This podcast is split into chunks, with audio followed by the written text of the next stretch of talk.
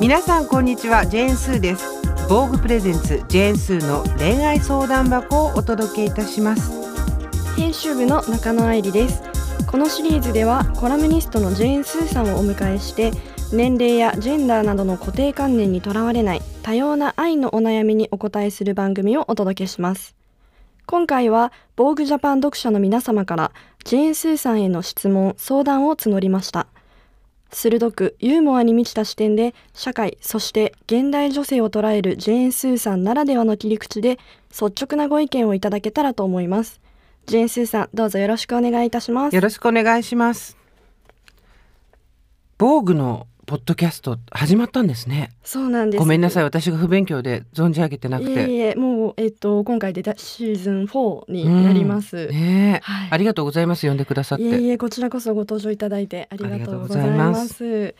では早速まず第1回目のお悩みをはい。はい、始めさせていただきます。おお願いします。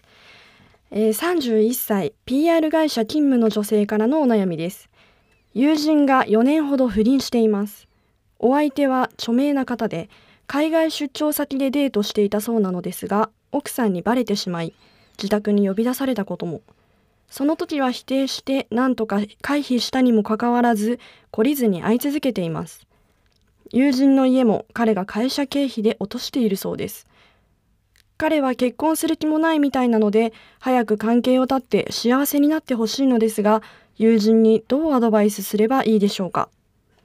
いかがですか、ジェンスさ。うんん、31歳ぐらい、まあ、アラサーと呼ばれる世代だとよくある不倫のしてる友達困ったなっていうことだと思うんですけど、はい。今にして思えば多分このお友達と同じ状況に行った友達が私にもいたんですけど彼女たちは別に正しいことがしたいわけじゃなかったんですよね。うーん。不倫が正しいって分かっあの正しくないって分かってるってことですね。そうそう別に正しいことをしたいわけではないし、えー間違ってることも分かってるしそれでも止められないっていう気持ちがあったり、まあ、エゴだったりとか冷静な判断ができなかったりっていうことあとやっぱりうんと往々にして結果うん世の中全部損得感情ではないんですけど損したか得したかっていうとこの時期にこれぐらいの年代でうーそこそこ社会的地位のある男性と不倫をしていた女性は女性の方が損をしてるんですよ。だから、うん。後から、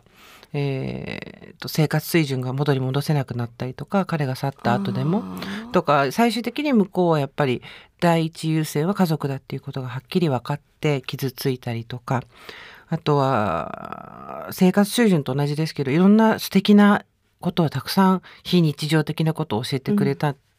ことで、日常的な恋愛っていうのができなくなっちゃうとかそれで4050になって独身っていう人いっぱいいますけどただじゃあそれが不幸せかっていうとまたそうでもないわけですよ。なるほど。そう損はしてると思うけど、それがじゃあ完全に不幸せかっていうとそうでもなくてもしそのお友達がふ4年不倫してるお友達がなんとかこの泥沼から抜け出したいけどどうしたらいいんだろうとかものすごく気づいてて自尊感情がもうボロボロなんだけど話を聞いてくれないかとかいうことだったらそこで別れるっていう選択肢もあるんじゃないのとかうん。大事な友達がねここ12年だか34年で出てきた人になんとなく存在でつきあの存在に扱われてるのは友達として見ててあんまりうん愉快じゃないんだよねとか話はできると思うんですけど彼女が今そっちに邁進して楽しそうにやってるんだったら例えばうん。多少悩んだりとかもしててもうーん正義の刀で彼女を切る必要はないかなと思うんですよね。決してうん推奨されることではないし自分がやんなきゃいいだけのことで。でもそんなことは分かってるよっていう先に現実っていっぱいあることだから。この段階で周りがもうまだ向こうがその彼女自体が自分から辞めたいって思ってるわけじゃないのであれば、うんそうそうそう。もう見守るしかない。と思う。例えば彼女が極端に食事が取れなくなってきて痩せ細ってしてしまうとかその逆だとかあとは精神の方に何かしら異常をきたすような事態になったりとかすれば友達として助けてあげた方がいいし助言は必要かもしれないけどそうじゃない限り彼女ものお友達もね大人なんだからうん。結婚する気がないの分かってるだろうし早く関係を断って幸せになってほしいっていう気持ちはよくわかるんですけどただ彼女が今幸せになりたいのか彼女が思ってる幸せとあなたの思ってる幸せが同じか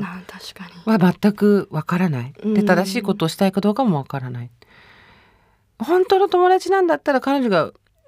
すごく嫌な思いをして帰ってきた時にわーって泣いてる時に大丈夫大丈夫って言って話を聞いてあげるっていうことが一番なんじゃないかなと思います。なるほど。そうですね。でもこの奥さんにバレてしまって、うん。自宅に呼び出されたことがあるっていうのは、ちょっと心配はありますよね。まあでもこれ本人の問題じゃない？うん。周りの人間がだ例えばその訴訟を起こされたりとかされてもそれは彼女のリスクだから周りの友達は彼女が困ってる時に精神的な支えになってあげるってことは必要だけど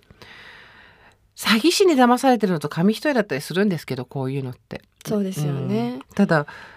今お友達はすごくめくるめく愛の海で 溺れているのが楽しいんじゃないのかな。そうですよね。だって彼は結婚する気もないみたいって、うんうん。もう分かってるってことですもんね、うん。彼女の方も。その上で続けてるっていうことなので。そう本人のチョイスだからそこはもう周りがうん強く言ったところでどうにもならないと思うんだよな本人が気づくまで分かんないと思います。うんどうしてもそのこといるのがいると辛くなるんだったら自分の方がちょっと彼女と距離を置くっていう手もあると思いますよ。逆にこの友人の方の方が、そうそう。もう見ないようにしておく少しそうそうそうそう。少し会う回数を減らすとか、話を聞く回数を減らすとか、いうことでバランス取った方がいいかもしれない。うん今ねなんか、